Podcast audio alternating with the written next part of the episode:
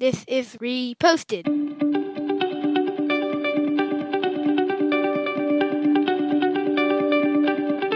Every morning, Larry and I dig into a quote or idea that has caught our eye. Our hope is that our chat inspires you to never stop thinking and possibly challenges you in a new way.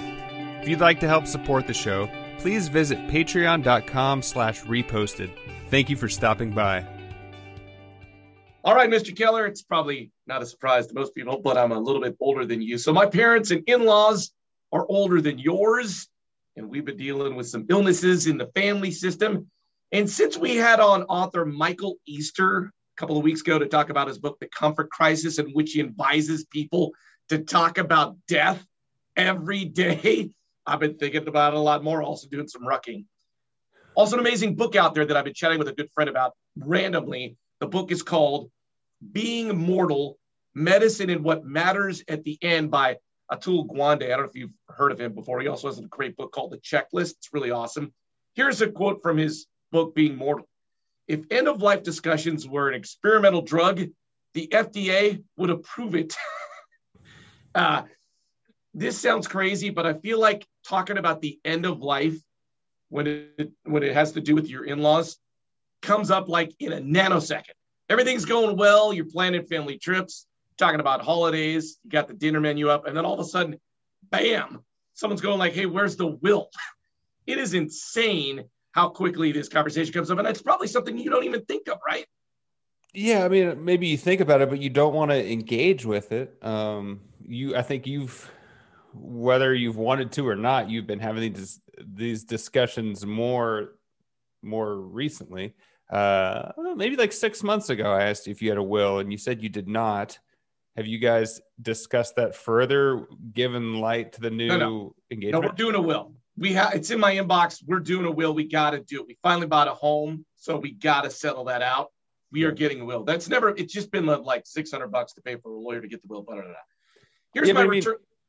for you having these discussions with your in-laws and I guess with your mom, do, do you like then flip them back on yourself once you're done? Like if if you were uh, comatose, would you want to a DNR? Like uh, that's something I've never thought of until you said this quote. No, absolutely. I, you're absolutely right. I mean, maybe some people don't do it that way, but as I'm talking to somebody older than me, I'm talking to myself. And here's what I've come to the self realization is at the end of life, when I feel like it's coming, I'm going to literally invite everybody that's still alive around me. Maybe it'll be next week. I don't know. And we're going to go to a beach and I'm going to get onto a canoe and I'm going to give everybody uh, flaming arrows and I'm going to set sail for Hawaii. I'm going to be like, hey, if you can hit me, I'm going to burn or I'm going to sail to Hawaii. There is no way in God's green earth I'm going down in a nursing home or with some random ass illnesses like it seems like most people in America do. I'm going out with you and a flaming arrow, and if you hit me, I die. Good for me. That's how I'm going out. I love that. It's I, I bet you most people you don't know are that accurate, but there might be one surprising person that nails you right through the jugular. And by the way, I will be so lucky if they do, because the thought of going to the emergency room like a hundred times in a year or sitting in a nursing home like eating bad peas, oh my God, that is not how I want to go out. Yeah, I mean, it sounds like you have it figured out, but I think a trap that a lot of people might fall into is that you give advice like you're you're 20, you're 30, you're 40, you're 50, or however old you are, and you see someone in your life aging and you like say, This is what you should do. And then flash forward to when you're in the same position, you don't take your own advice.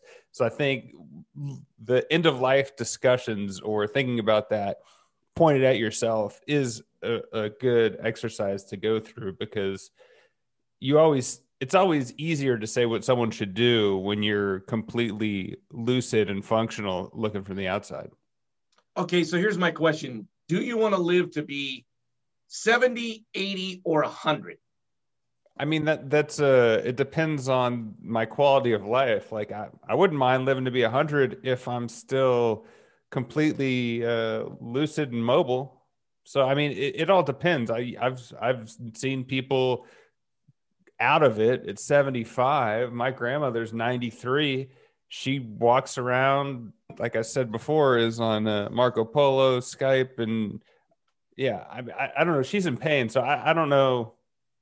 I don't know what I want to live. I'm guessing you're going to say 70. Dude, if I live to be 90, you know what that tells me? I did not go hard enough in my regular before then. Cause man, I want to live it hard and good while I can until, and then the later years be like, hey man, I, I left it all on the court. Like I lived till 90, I didn't go hard enough.